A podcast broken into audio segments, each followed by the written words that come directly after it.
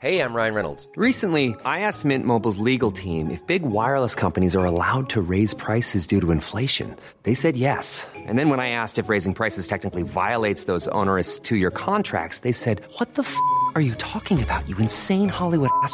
F- So to recap, we're cutting the price of Mint Unlimited from $30 a month to just $15 a month. Give it a try at mintmobile.com slash switch. $45 upfront for three months plus taxes and fees. Promo rate for new customers for limited time. Unlimited more than 40 gigabytes per month. Slows. Full terms at mintmobile.com.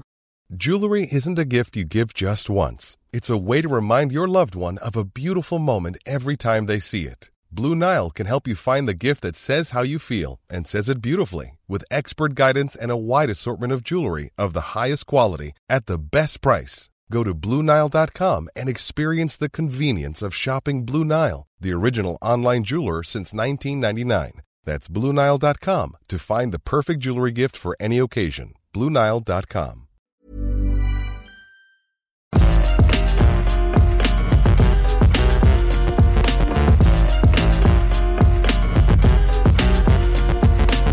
Jules Gill, it's the UBP, the UBP, the UBP. It It is. is a beautiful time for video games, all left, right, and centre, all sorts of different showcase announcement and ting. So we'll get through as many as we can. I'm Scott Tilford, you are Jules Gill. I've already said that, but I do this every time.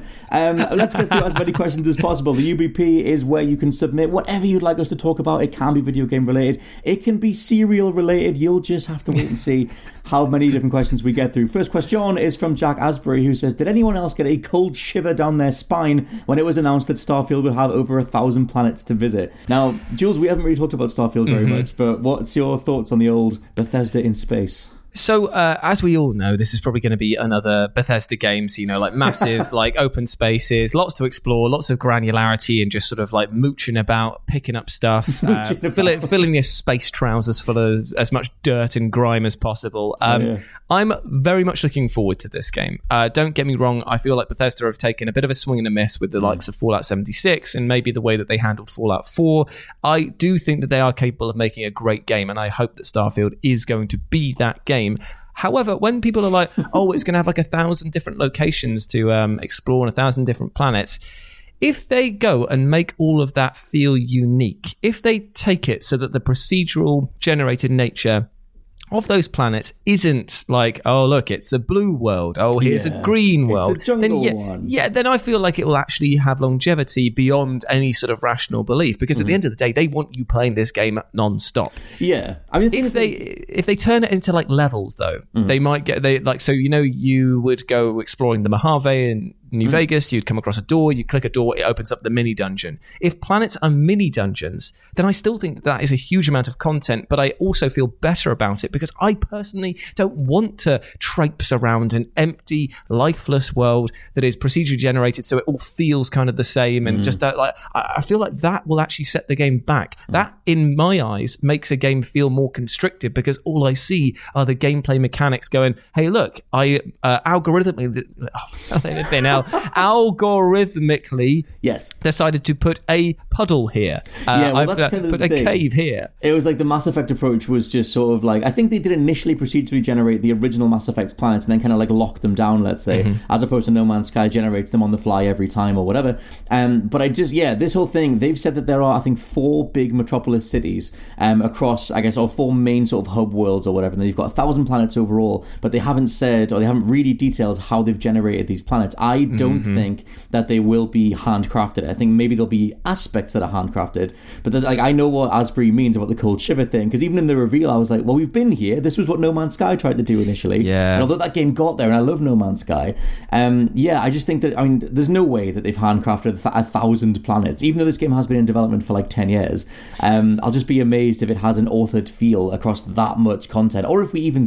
I mean, uh, the average player are they going to see a thousand planets? Like, Yeah, th- 20 that is a maybe? that is a very good point as to is it necessary for a thousand planets to exist? like, don't get me wrong, I'm all for getting more bang for your buck, but sometimes imagine if you were a, a writer or a designer and you like diligently worked for weeks and weeks of your life on one planet that may never get seen. Like, admittedly, down the line, the sort of like uh, explore uh, exploration of like all the gamers would make that planet become unearthed and they would share it online for all to see. But at the same time, that's kind of not what the game is about, like in that sense. I think they could do with kind of because they got out there and they said, you know, you're part of some sort of intergalactic police force type thing, uh, going across the galaxy, doing all these different um, missions and stuff. But like Todd Howard also just said, it's Skyrim in space, and obviously they've added um, spaceship customization, base building, and uh, waypoint finding and everything else. But I kind of just I want to know what the else they've done that's new. Like I want to know what makes this not Skyrim in space. Essentially, what's the thing that only this game can do? And maybe that's the exploration, but I don't know. Would it annoy you if it was just Skyrim in space? Because I mean, it's one of the biggest selling Mm. games ever. It's been so well received. People love the fact, like, and this is no offense to people, they love the formulaic approach of go here, stab Right. that, pick that up. Like, like yes, it's very repetitive, but it's a kind of uh, mindset that once you get into, you can lose thousands of hours of your life. That's true. I mean, that's the thing. I've played Skyrim. I mean, every version they've put out, I've played. I have it on Switch. I have an Xbox. I've got the other. I just got on Steam Deck the other day. So it's like I, yeah, I just I feel like we've done that. I don't necessarily need a reskinned Skyrim again, um, and I hope it has like a more distinct feel. Although when they showed the conversation animations, I was like, oh, okay, this is this is that engine again. This is that Yeah. junk. This is that terrible lip syncing and everything else. And so it's a traditional Bethesda game. Obviously, they've removed the voiced protagonist for after Fallout 4's whole thing, and they're Good. going back to just they're going back to like a mute protagonist. Um, so I think it'll have like a vintage feel to it. So I don't know. I'm I'm a bit mixed on it. But then we already have um, the Outer Worlds, um, Yep. which have managed to show that uh, a Skyrim in space, or in this case, New Vegas in space, because it's obviously the dev team behind that, can work incredibly well. If it's that, if it's that sort of quality writing, that sort of character development, that sort of like combat slickness, then I'm very interested. But I know that it will probably, like you say, come with a bit of Bethesda jank. I'm expecting a space giant to launch me on into the moon. If you know what I mean. to be fair, that maybe this that would work a lot better in Starfield than it did in uh, Elder Scrolls. Yeah, kicking off an entire planet. but we'll have to wait and see. Um, next question from Jacob Wright, who says, "With Resident Evil 4 remake officially announced, are there any parts of the original you reckon they'll cut or rework? I hope they leave the merchant untouched. That's the one thing that has to stay. But they've changed the tone so much that I don't even I know, if know. that fits anymore." if they because the thing is is that it uh, when uh, Village came out, Mm-hmm. it got the biggest pop when that version of the Merchant came out. Everyone was like, "Yes, mate, it's kind of another lovable character. It's a bit weird." Like if they get rid of the Merchant. I'll be absolutely gutted because he's endlessly quotable. He's like, even though he's so sinister by the fact that he just arrives and sells you weapons, Yeah. at, at, towards the end of the game, you're like, he is my mate. I Right. would do anything to save this guy. So yeah, I, like you know they've changed the time of the day. Like most of it takes place at night right now. Like there's obviously new character models and stuff. Um, I think they'll keep him. Um, I just I just wonder. Like I, one of the things I loved the most about RE4 was how campy it was. It was how Yeah. kind of fun it was and overblown and everything. And it kind of did have like if you play the original Resident Evil 4 now, the amount of like codec conversations you have kind of give it like a Metal Gear Yeah. feel, um, which in itself is a very campy, over, overblown franchise. And I think that new Capcom is aiming more for like r- actual horror, like the Resident Evil 2 remake. Largely you- plays it quite straight. Really though, because I feel like um, the way that Capcom is progressing as a company is very strange. Mm. You've got the Resident Evil 2 and 3 remake, which really tried to dial down on the horror elements. Maybe 3 delved a bit too. Three was like an close to Resident thing, Evil yeah. 6 action sort of thing.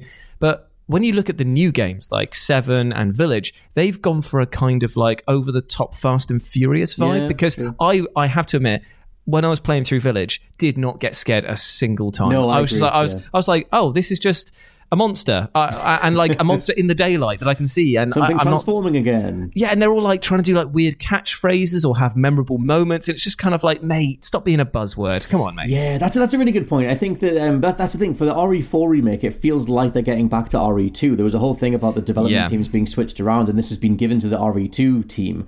Um, I think they're called M Studio or something, and it seems like that's what they're kind of do. It's like do what we did with RE2 for RE4, and it's like Resident Evil 2's remake was like immaculate and kind of had a really great atmosphere and everything. And then for me, the, yeah, three was like the big action fest. It was only like two Yeah. hours long, and then yeah, like you said, Village was over the top as much To- as possible.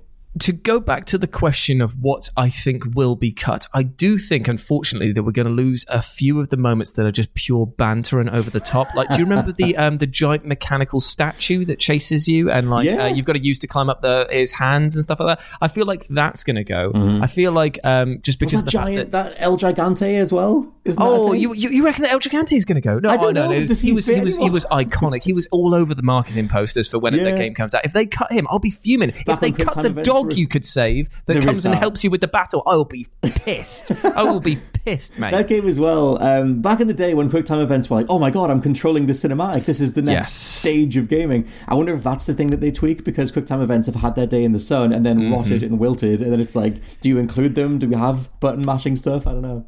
Now you say that, but the battle with uh, Krauser, where it was nearly ninety percent QTE Yeah. that led into the boss battle, I was thoroughly engaged with that. That True. was the one of the few times where I thought that QTEs were used really well because of the fact that I was on edge the entire time, Mm. and obviously any single mistake could see uh, Leon just get completely destroyed. Mm-hmm. But thinking about a modern gaming audience and how Capcom are approaching stuff, I possibly will have to concede that Leon may walk through that walkway, get attacked by Krauser in a cutscene, and then the battle will begin there. Maybe move outside with him morphing. Now, I'm not complaining because when Capcom put their minds to it, they can do a good boss battle. I haven't seen one in a long time, but they can do a good boss battle every once in a while. Yeah, I think it's that was the thing, especially as well in terms of like an opening tone that can become something else over time. Like the end of RE2 does go crazy. Like you're fighting Mm-hmm, the super mutated William Birkin, and the very end of that when you're taking him on on the train and everything. Yeah, that's um, fun. You know, so they can sort of kind of go there. And RE for me, RE7's very final fight was the weakest part in that whole game, where you're fighting like the super oh, mutated Jack Oh, yes, Baker, yeah, and he's yeah. like all oily and he's got eyes all over him, and I was like, Yeah. Ah, ah, this isn't as well I got- thought out as the rest of it. I got a big bang of Frank Fontaine from the end Yes. of Bioshock then because it was just uh, like, oh, you can only injure me in certain times. Oh, you can only do this. And I'm like, oh, I when the rest like of it these- is so well done as well, like Yeah. so well thought out. Yeah, I'm very curious about Resident Evil 4, um, the remake, because they've called it something else. Like they called it a reimagining or reawakening. They called it. Yeah. So it's like the original does exist. They acknowledge that this is just something else. the one thing that I did think, and obviously this is pure speculation uh, uh, from a RE fan who is deeply in love with Resident Evil 4. Mm-hmm. What if this reawakening, reimagining, whatever we're going to call it, actually takes some of the concept elements for Resident Evil 4 that were demoed way back before? Because remember the Mirror Man Ah. Oh, and the ghost guys the same yeah, the go, the, like they like appear out of paintings and stuff that Yeah. they teased in very very early demos for this game. What if they include those sections back? Holy good. Uh, like there's a lot of sections of Resident Evil 4 that are iconic, but they could make this game like above and beyond the best Mm. experience if they reward fans who have supported it from the very early days, who were hyped to see those like Mirror Man, Ghost Men, whatever we want to call them, but then were so saddened to see them get cut. But Yeah. in terms of like losing stuff, I personally could lose the mine sections. I don't like mine Oh God, levels, yeah. like like going on the mine cart all the time and having that sort of on the rail sections where you got to go through. There's some weird bits inside the castle as well where do you remember it just becomes hell and there's like Yeah. lava and giant like gates. It's like maybe we tone that side down, but we make sure we keep stuff like the regeneradors Yes. and the um the blind um, uh, Ganados who have their swords for hands, Yes. and they and they run around and smash into walls. Those sort of things got to stay. God, maybe man, some of the like weird elements go. Yeah, my my memories of Resident Evil 4 had completely blanked to the mind stuff that you just said and the lava stuff. I only think of the good stuff. I wonder Yeah. if when they're trying to reimagine it, if they start thinking like, well, people aren't going to want these things back anyway, so we can just kind of uh, skip over them. Uh, but next question from Willie Araya, who says this week's UBP just got supernovaed. It's a Resident, sorry, it's now reborn as a Final Fantasy VII podcast. Um, now the. Square Enix um, Final Fantasy VII live stream 25th anniversary thing was last night when we record this, and I thought because all the rumors were they're just going to announce a remake of Crisis Core, which is the PSP uh, game where you play as Zack Fair. There's a whole thing about Final Fantasy VII story that's a different character, whatever. And one of the rumors was that they would announce that, and I was like, well, it's only 10 minutes long. I bet they come out and they just go, ah, Crisis Core's getting remade. That's really cool. And people like me go, that's amazing, awesome, thank you. But. Yep. They announced the whole next part of the Final Fantasy VII remake, and it's called Rebirth. Yep. And there's like there was like a in-game thing with Cloud walking with Sephiroth and like whatever. What did you think of all this stuff before I do a weird fanboy spurt? I was super, super excited because I feel like, uh, as much as you could throw stones at the uh, the Final Fantasy VII remake for changing a lot of what made our childhood moments so iconic with the original game, that doesn't replace it. Like canonically, yes, it will do because they are saying that this re- reimagining is the one that they're going to take going forward. But Yeah. we will have those memories of what the original game was, what it meant to us, and how it happened. So those two games can exist side by side. So love the expansion with Yuffie as well. And Yes, I, great. Yeah. I thought it was amazing, and so I am so hyped for the second part. Knowing that it is actually just going to be a trilogy, though, Mm-hmm. I was a bit like, I don't know how to express my feelings on that because I was very excited knowing that there will be a definitive end point because I was worried that it would just be lost to time immemorial. Mm. But I am a bit like, oh god, this is a lot of content you're going to have to rush through Well, to get through this in three in two games now. Yeah, assumedly this middle game will be like the, the open world game essentially, because that's Mm-hmm. kind of what they've been showing with the Cloud Sephiroth stuff. Because like the original game, like it's all the Midgar stuff, then it's the open world stuff, and then you do a lot of that, and then eventually it closes back down and you do all the the sort of final fight stuff. And I wonder if that's how they'll split it, and not to do like too bigger spoilers for Final Fantasy VII, but something happens in that game that changes the world state towards the second third Yes. anyway, something Yeah. in the sky, let's say. And uh, I wonder if that'll be the end of this now middle installment, where they go, oh my god, this is like a cliffhanger for the second third or the, the beginning of the final act, and that's what the final game is. Yeah. Um, but yeah, one of the things that's interesting is that they said that this um, could be your first Final Fantasy. It was like, oh, you know, anyone can just ju- jump in on this new Yeah, one. I'm like, that- they won't know what's going on. the alarm bell started Yeah. ringing majorly then because I was like, that. You know, eh, right? Okay, so you've got a game that, let's face it, is rushing to tell a story now, little bit, and we're yeah. already uh, worried about what content it's going to have to concede on in order to get that story out the door. If they are saying that this could be the first game for you to jump back in on, then that means that the first hour or two of this game is going to be Hmm. absolute bollocks because it's just going to be like recapping, tutorial heavy, absolute nightmare fuel for people who've already played through this, where they just go, hey, let's reestablish everything that we went over in the mm-hmm. first game to make sure that everyone's caught up to speed. And if they do that, I'm going to be like, please just get to the bit where I can actually play the new game. Well, the thing, the thing that breaks my mind, I need to like get my thoughts down on paper because they've used up so many plot points from the original Final Fantasy VII, including that game's ending at the end Yeah. of the first third Yeah. of the remake. So like that's really weird. And then Tetsuya Nomura, who's the creative director of the original, stepped back, and there's a different person directing this next installment, but he's still the creative director of the overall trilogy. So assumedly he Yeah. had something in mind for all this stuff. But then the trailer that we saw last last night was all about Tifa saying, "Am I an imposter? You remember me from five years ago? Whatever." And I'm like, you're doing all this weird, timey wimey alternate Yeah. reality stuff, which kind of plays into the fact, the fan theory that the original remake from 2019 or whatever is in itself, or 2020 is in itself a sequel to the original game because Aerith is remembering stuff that she did in the original game. So like, it's just so blown Yeah. up and ridiculous. Um, and I'm kind of there for it, but I'm also like, I really hope you guys know what you're doing because like, Yeah. it's all over the place. Now, Square Enix love to tell themselves a uh, a long, convoluted story Mm. full of uh, lots of flash forwards, flashbacks, flashing whoever apparently, um, and I worry that uh, with the amount of narrative weight and expectation that's only going to build and build and build with this, that we might see a lot of people pretty angry with this second installment. As Mm. you said, obviously he's not the creative helm of this directly. But he will have had input. Yes. But we all know what happens with people who just have input. It can be ignored. Mm-hmm. Well, plus And, uh, is Mr. Kingdom Hearts, one of the most notoriously impossible to follow franchises of all time. I still love the fact that one of the very like there's many many videos out there for Kingdom Hearts where it's like oh Kingdom Hearts plot is easy to explain you're just dumb look at the video length 37 minutes it's like oh is it now oh is it now Well, I think that's. I, I part of me kind of wonders if that's what they want Final Fantasy VII to be, um, because Final Fantasy VII in itself has kind of become this little cottage industry inside Square Enix. Like they they have four Final Fantasy VII games on the go right now. Yeah we should talk about that in a minute actually Yeah. because that's that's a bit bonkers It's that. in kind of crazy, and like I'm like, well, it's one of my favorite games of all time. I loved it, grew up with it, whatever. I I'm there for it, but I'm also like, oh my god, guys, like this is kind of insane. Like there is Ever Crisis, which is the another remake of the original game plus Crisis Core, but in sort of more chibi style uh, graphics, and it Yeah. plays more like the original game. But it's filled with what looks like microtransactions because there's lots of Boo. uh, yeah, lots of loot and clothing options and different weapons and different party members that people didn't have at that point in the story in the original. So that's what Ever Crisis is. Then there's the Final Fantasy VII Battle Royale, which is First Soldier, which Right. Uh, do you know what though? I've actually been hearing of people that it's not bad. It like like it it's plays it's, well it's enough, yeah. it, it's not great in the sense of it's not a revolutionary change in the world. But a lot of people who've been playing it go like, yeah, absolutely functional, works fine. Don't have to spend that much money uh, if at all if you want to get through this. So yeah, fine. I'm yeah. sure it's fine, and it's. I think it's been out in Japan for a little while now because they announced the fourth season as part of the live stream. And I was like, is there even been a first season? But I think it's been out for a while. Um, and then they've also got the Crisis Core remake, which is um, the PSP game, but it's done in the Final Fantasy Yeah. VII remake engine. And then we have the Final Fantasy VII remake part two.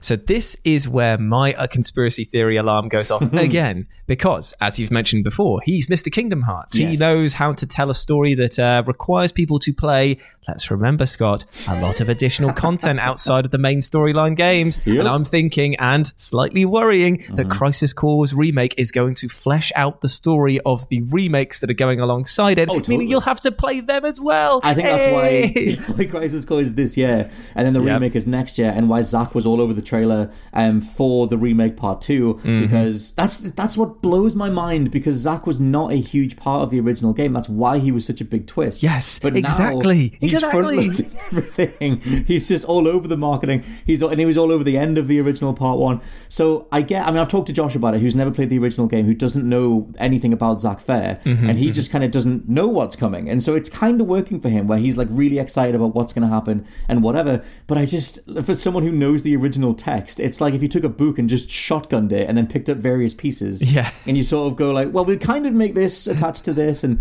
whatever. I just it breaks me. It absolutely breaks me, and I hope they do it justice. Uh, but I guess we'll find out uh, more towards the end of this year. Uh, McAllister NYC says, "Do you feel that the Xbox 12 month roadmap of releases is enough to overcome the lack of high profile exclusives? Do the sorry, do the day one Game Pass releases mean enough, or do exclusives mean more?" And also, we had PG Quip saying Xbox Showcase hits different with Game Pass. It's not here's some games that might interest you. It's literally here's all the games that you will have if you subscribe to that service. When you're ready to pop the question, the last thing you want to do is second guess the ring.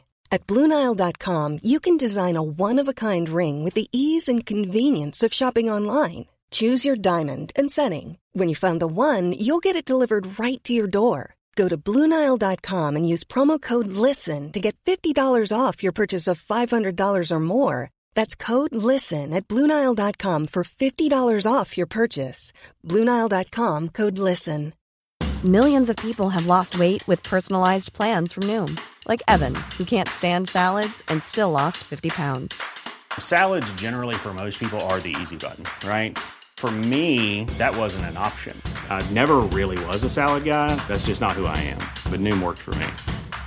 Get your personalized plan today at Noom.com. Real Noom user compensated to provide their story. In four weeks, the typical Noom user can expect to lose one to two pounds per week. Individual results may vary. Before we go any further, I want to talk to you about today's sponsor, Masterclass. With the amount of time we spend discussing and analyzing video games on this channel, it's always good to understand exactly how these experiences are put together. And fortunately for me, I can do just that with Masterclass. With Masterclass's streaming service, you can learn from the best to become your best, studying and growing with over 200 plus of the world's leading instructors. For me, I've been having a blast using a class on video game design by The Sims creator Will Wright to find out exactly how game mechanics are designed around player psychology, as well as learning how important playtesting is to shipping the titles that you and I both love. But it hasn't stopped there, as I've also been brushing up on my practical filmmaking skills directly from my favourite movie director Martin Scorsese, as well as trying to get back in the cooking game with Roy Choi's amazing course on intuitive cooking. Seriously, my kitchen is a mess, but my belly has never been more grateful. For just $10 a month, an annual membership with Masterclass gets you unlimited access to courses on your phone, computer, smart TV, or even via audio only modes. Even better, every new membership comes with a 30 day money back guarantee, and 88% of members feel that the service has made a positive impact on their lives. And to put the cherry on top of that cake, right now, What Culture Gaming listeners get an additional 15% off any annual membership at masterclass.com forward slash gaming. That's 15% off at masterclass.com slash gaming. What's that? You want it one more time? Well, that's the URL masterclass.com forward slash gaming. Right, now I'm going to watch Tony Hawk try to teach me how to ollie properly. I'll see you all soon. Um, yeah, what do you think of this stuff? Because they obviously they have Starfield coming out, they have Redfall that got delayed. Um, they showed some footage of uh, Forza, but they haven't really dipped in and said this is what's happening with Perfect Dark or this is what's next from Rare or whatever. Um, is the bulk of Game Pass enough? I think that it's a very different approach that possibly will see them uh, gain a lot of support uh, because telling people exactly like these are all the games that are coming out and you will be able to play all of them before the end of next year. I was like, okay, that's actually cool. I now have something to look forward to that I have a definitive release date on.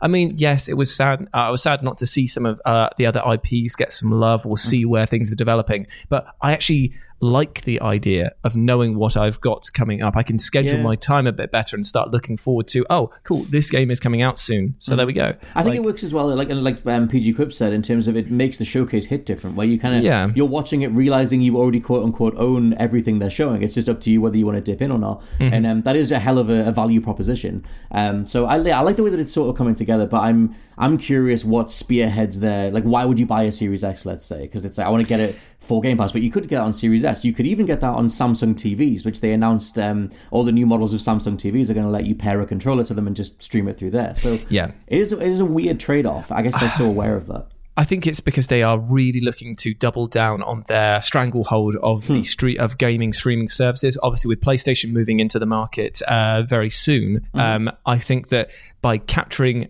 audience interest as much as possible, by telling them that these are the games they're going to get on Game Pass to basically add value uh, Hmm. or perceived value to that product, is a very smart thing. Hammering home that image of day one Game Pass, day one Game Pass, day Mm-hmm. one Game Pass. You're going to walk away thinking, hell, I better get a day one Game Pass. I mean, Yeah. uh, don't get me wrong. If you've invested in a, uh, uh Xbox console recently, I'd be furious because of the fact that, like, I'd be like, oh, well, what's going on here? Because as a PC player, Right. I get the benefits of your games Mm-hmm. for a fraction of the price, and no offense, they play better half the time. So, so it's a case of like I, I do feel for the uh, console owners in that sense, but at the Mm. same time, it's a very shrewd move from uh, Microsoft to just keep, like I say, keep adding value to uh, a library that is already uh, swollen with content. Yeah, it's ridiculous. The thing is, the, the Game Pass magic did work for me very recently. In fact, last night, where me and you talked about the TMNT Shredder's Revenge. Oh, yes. And I was Yeah, yeah. debating buying that. And then I literally just happened to fire up my Xbox last night. It was just sitting there on Game Pass. And I was like, oh, okay, I just have this now. This is cool. This saves me £20 or whatever it is.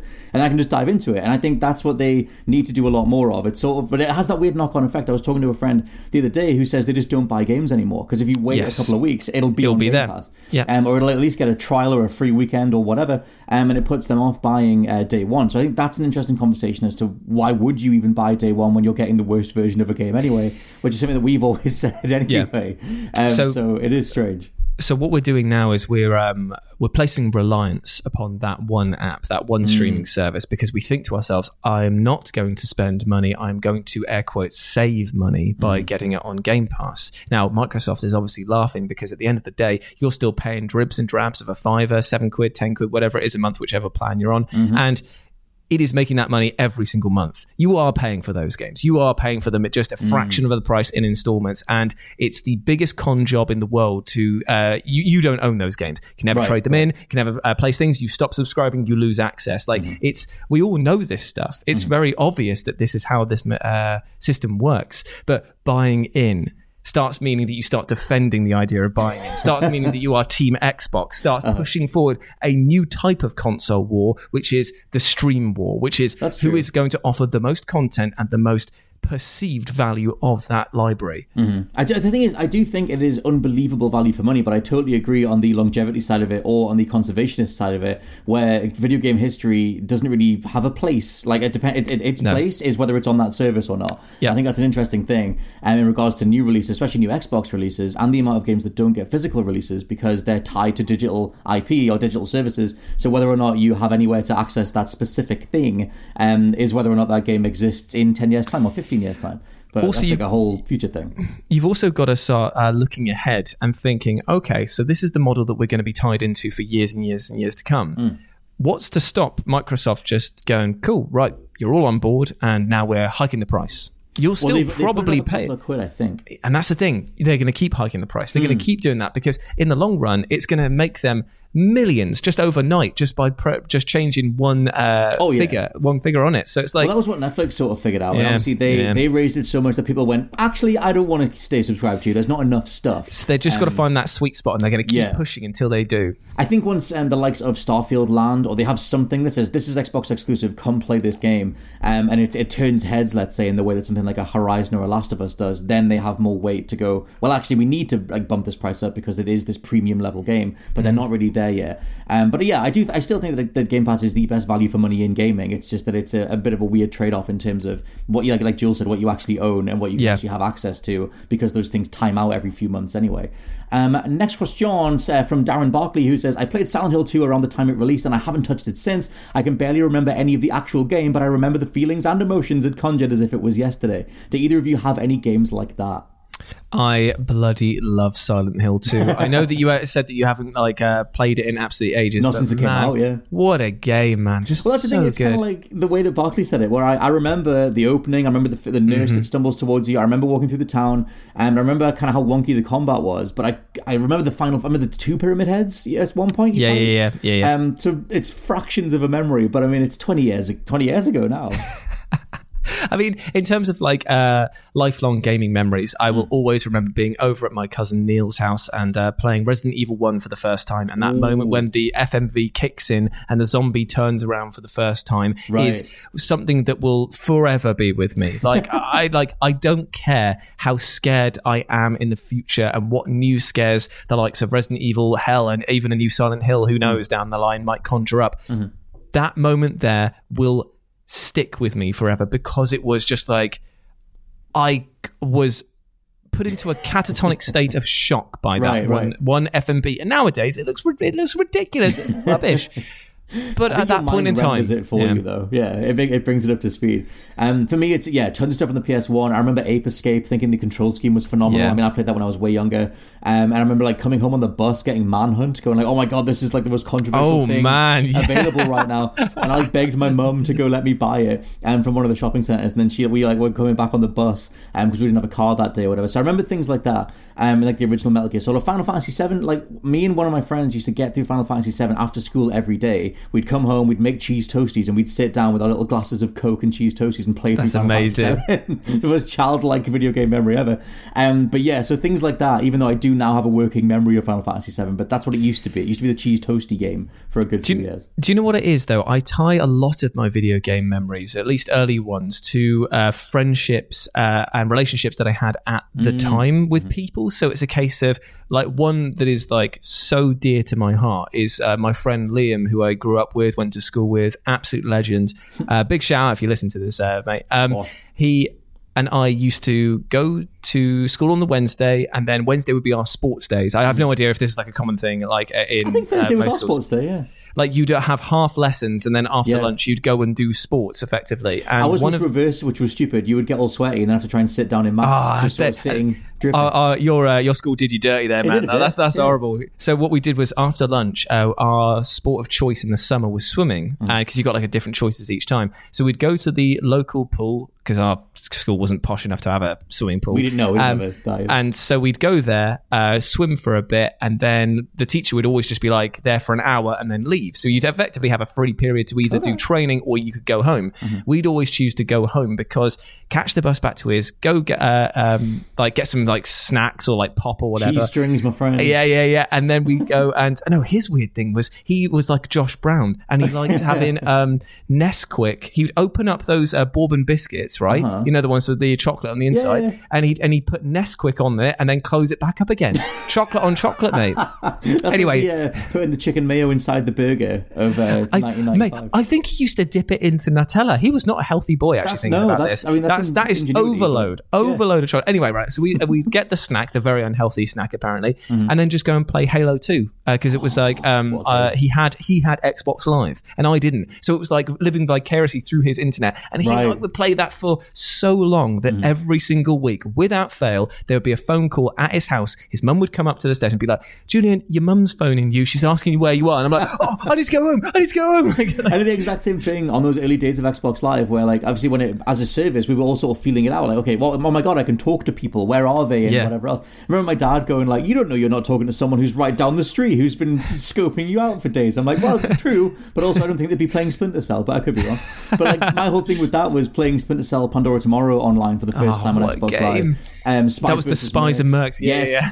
Um, because um, that game they don't have it anymore now. But when you used to um, grab someone in a chokehold as a spy, it opened the mic uh, channel between you. and So you could basically player. whisper something, but Yes, like, I've you got you now. I've got you now. grab them and say some horrible thing and then snap their neck or whatever. Um, and then the same thing with the Mercs, I think in Chaos Theory, where they could pin you down um, and they could hold you down so that then, then the mic channel was open so they could say something to you and then kill you. So yeah, I have all those memories. I couldn't tell you the vast majority of Pandora Tomorrow, but I remember all the online stuff and all those initial memories and stuff. God, we're old, but it's been a good time. um, next question from Isaac Squires, who says shower foods, boiled eggs and a KFC drumstick go well because they can be messy anyways, and water won't destroy the delicious flavors. Do you have any suggestions for other foods to eat in the shower? And then Isaac Squires um, replied to himself and said, uh, "Update: Choc Top ice cream goes brilliant in the shower." Now I don't know if this man was high or drunk or both, but. It's a UBP. Mate, big love to you. That is a combo wombo right He also there. said I've- thank you from Australia. It's a massive shout out to Australia. Oh. Maybe shower foods are a thing in Australia? I don't know. I mean, like shower beers are definitely a thing Yes. here in the UK. If you are getting ready and you're thinking, "Oh man, I've not got enough. My pre-drinking is taking too long. say, Let's not first thing in crack a can, crack a can, and let's go." That's Um, a 7 p.m. thing. I personally have never eaten No. in the shower. I No. don't think so. At least I can't think of a time that I Well, have. The thing is, I'm, I'm making a weird association with like water and food. Like if you swim on a stomach and full stomach, or you've eaten, you feel weird, you feel queasy, like the food moves around because of all the weightlessness. I, I'm making that association. I don't want food in the shower because it it feels like it would make me ill, even though Yeah. it wouldn't. But I mean, don't thing is as well, like I've got, I've got like a bit of a dicky tummy from uh, Mm. time to time, and like if I'm drinking, then sometimes like beer can exacerbate the situation. I just feel like very bloated, very like quite like sicky. Mm-hmm, So the and it all depends on what I've eaten before I have the beer. So Mm-hmm. I always think to myself, oh, I've got to be careful, got to be fairly like light before I go out. So Mm-hmm. if I'm there in the shower, smashing me eggs and the KFC bucket, I will get there, have one sip of like a pilsner, and I'll be like, oh no, oh no, done. I'm going I've back home, boys. Gotta go, gotta go. the whole thing about trying to have an ice cream in the shower, that, that's, a, that's a technique. It's warm water and a oh, what is going on? That is a messy. steamed ice cream is a thing, but uh, you could lean out of the jet and have a little little slurp and then get back under Like- the water again. Thing is, as well, we've got to address the elephant in the room, the very uh, chocolate-covered elephant. Now, apparently, uh, according to this, this lad who is coming from Australia, big bless to you, my friend.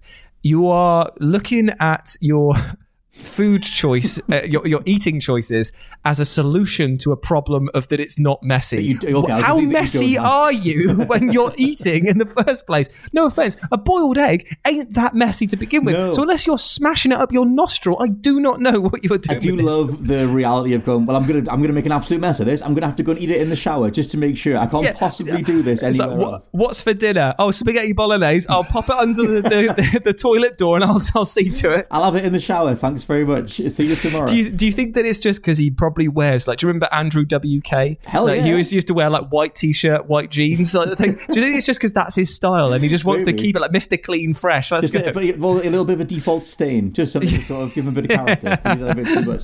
Uh, I'm going to throw a little question in here, another food question, um, Okay. from kind of from me, but from uh, you done messed up Aaron, who says, "Jules, is Scott's recent Cookie Crisp pint of milk drink mad, or is it genius, or dare I say, mad genius?" Now I don't know if you've seen. I what have not tweeted, seen this. Please tell changed- me. I've changed the world. Now I went to a um, shout out to a place uh, in the the northeast called Davies, um, who do um, it's like a like a thick milkshake, and they put cereal on top of it. And Oh, I was like, nice. oh my god, that's a that's a whole thing. I was like, I've been having cereal wrong my entire life, so I took a pint of milk and I put a cookie crisp on top of it, and that was it. And I was like, this is different. This is better because you can you can tip the milk a bit more if you just want a little bit of the milk. You can have some dry cereal off the top, or you can munch, you can glob the whole thing and get all of it in one go. Okay, so let's Options break is this. what you've got options. let's break this down because your revolutionary idea of milk topped with cereal inside a glass Just a pint of milk with some cereal on it. it is just an inferior cereal bowl. You have just you've just made you've made more steps to eat your breakfast. You're like What you'd rather have, a, but no cereal bars when they, when they started saying, "Oh, they come with milk," they absolutely do not. There's that weird little crusty bit that they say is milk that's not milk. It's not liquid. It doesn't change over time when I have the cereal. Like in my one, my world, you end with a nice pint of chocolate milk. But what if you like take it a step further and Hmm. it was ice cream with uh, uh with cereal on top? Now because then by the because now by the time you're holding it, it warms up at the bottom and you get like a sludgy goodness that is like a bit thicker, obviously, Uh-huh. than just pure milk, and you get in your case, the cookie crisp. But I but I'm now thinking, right? Let's try and come up with the best cereal milk combo style things Yeah. because, like, I'm a huge fan of cinnamon grahams. Okay. I think that they are possibly golden they, me, but I, I'm with you. either or, either or. Mm-hmm. But with cinnamon grahams, like one of my favorite like alcoholic beverages is uh, Disaronno and almond milk because Very it nice. tastes just like it's just. um I don't even know how to describe it. It just tastes like Bakewell tarts. It's, it's delicious. It's so if we can get that sort of like uh, cinnamony, almondy flavor and make Mm-hmm. a Bakewell tart cereal drink, pitch that to your boys at Davies. Let's get let's get the Scott and Jules the UBP drink. There we Why go. not? Your answer to this is that it is mad genius because you've just come up with something that's even I'm better. I, I'm involved. I'm invested. I thought that it was a folly, but now I am fully on board. Try drinking your cereals out of glasses of milk. I'm just saying, there's, there's no going back. Um, final question um, from the friend that shows you what not to do, who says, uh, Why do some games in a franchise never seem to get that much mention or love? For example, I personally love Zelda Twilight Princess, but it never gets any real acknowledgement. Is it because it's a Wii game, or it just doesn't get close in comparison to the others? Um, I never. I think Twilight Princess, people hate that thing because it looks too realistic. It looks Yeah, too the- not Zelda.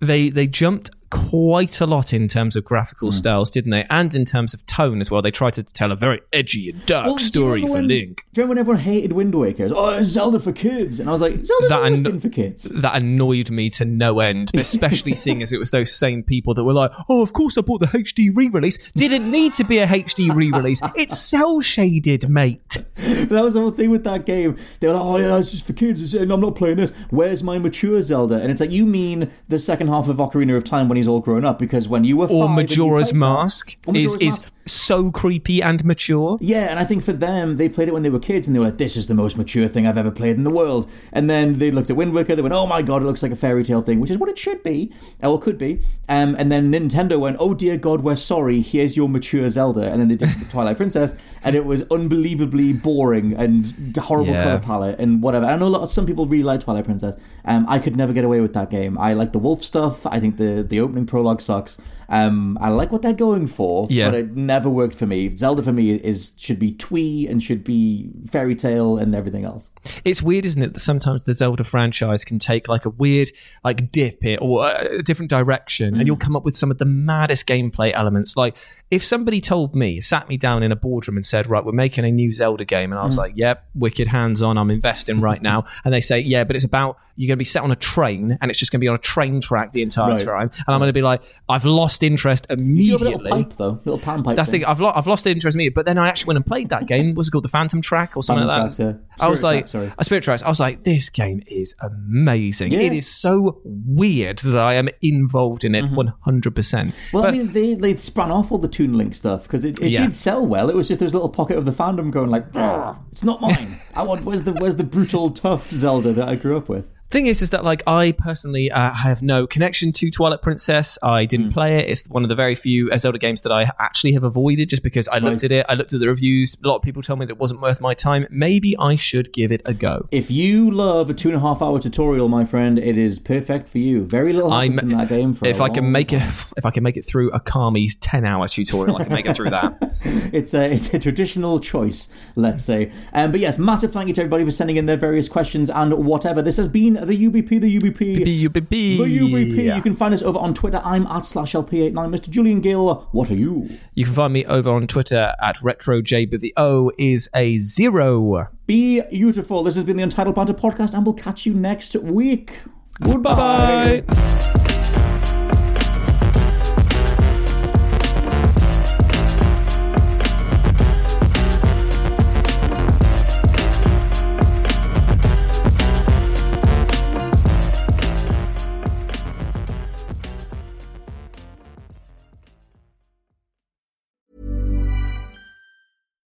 Hi, I'm Daniel, founder of Pretty Litter. Cats and cat owners deserve better than any old fashioned litter. That's why I teamed up with scientists and veterinarians to create Pretty Litter. Its innovative crystal formula has superior odor control and weighs up to 80% less than clay litter.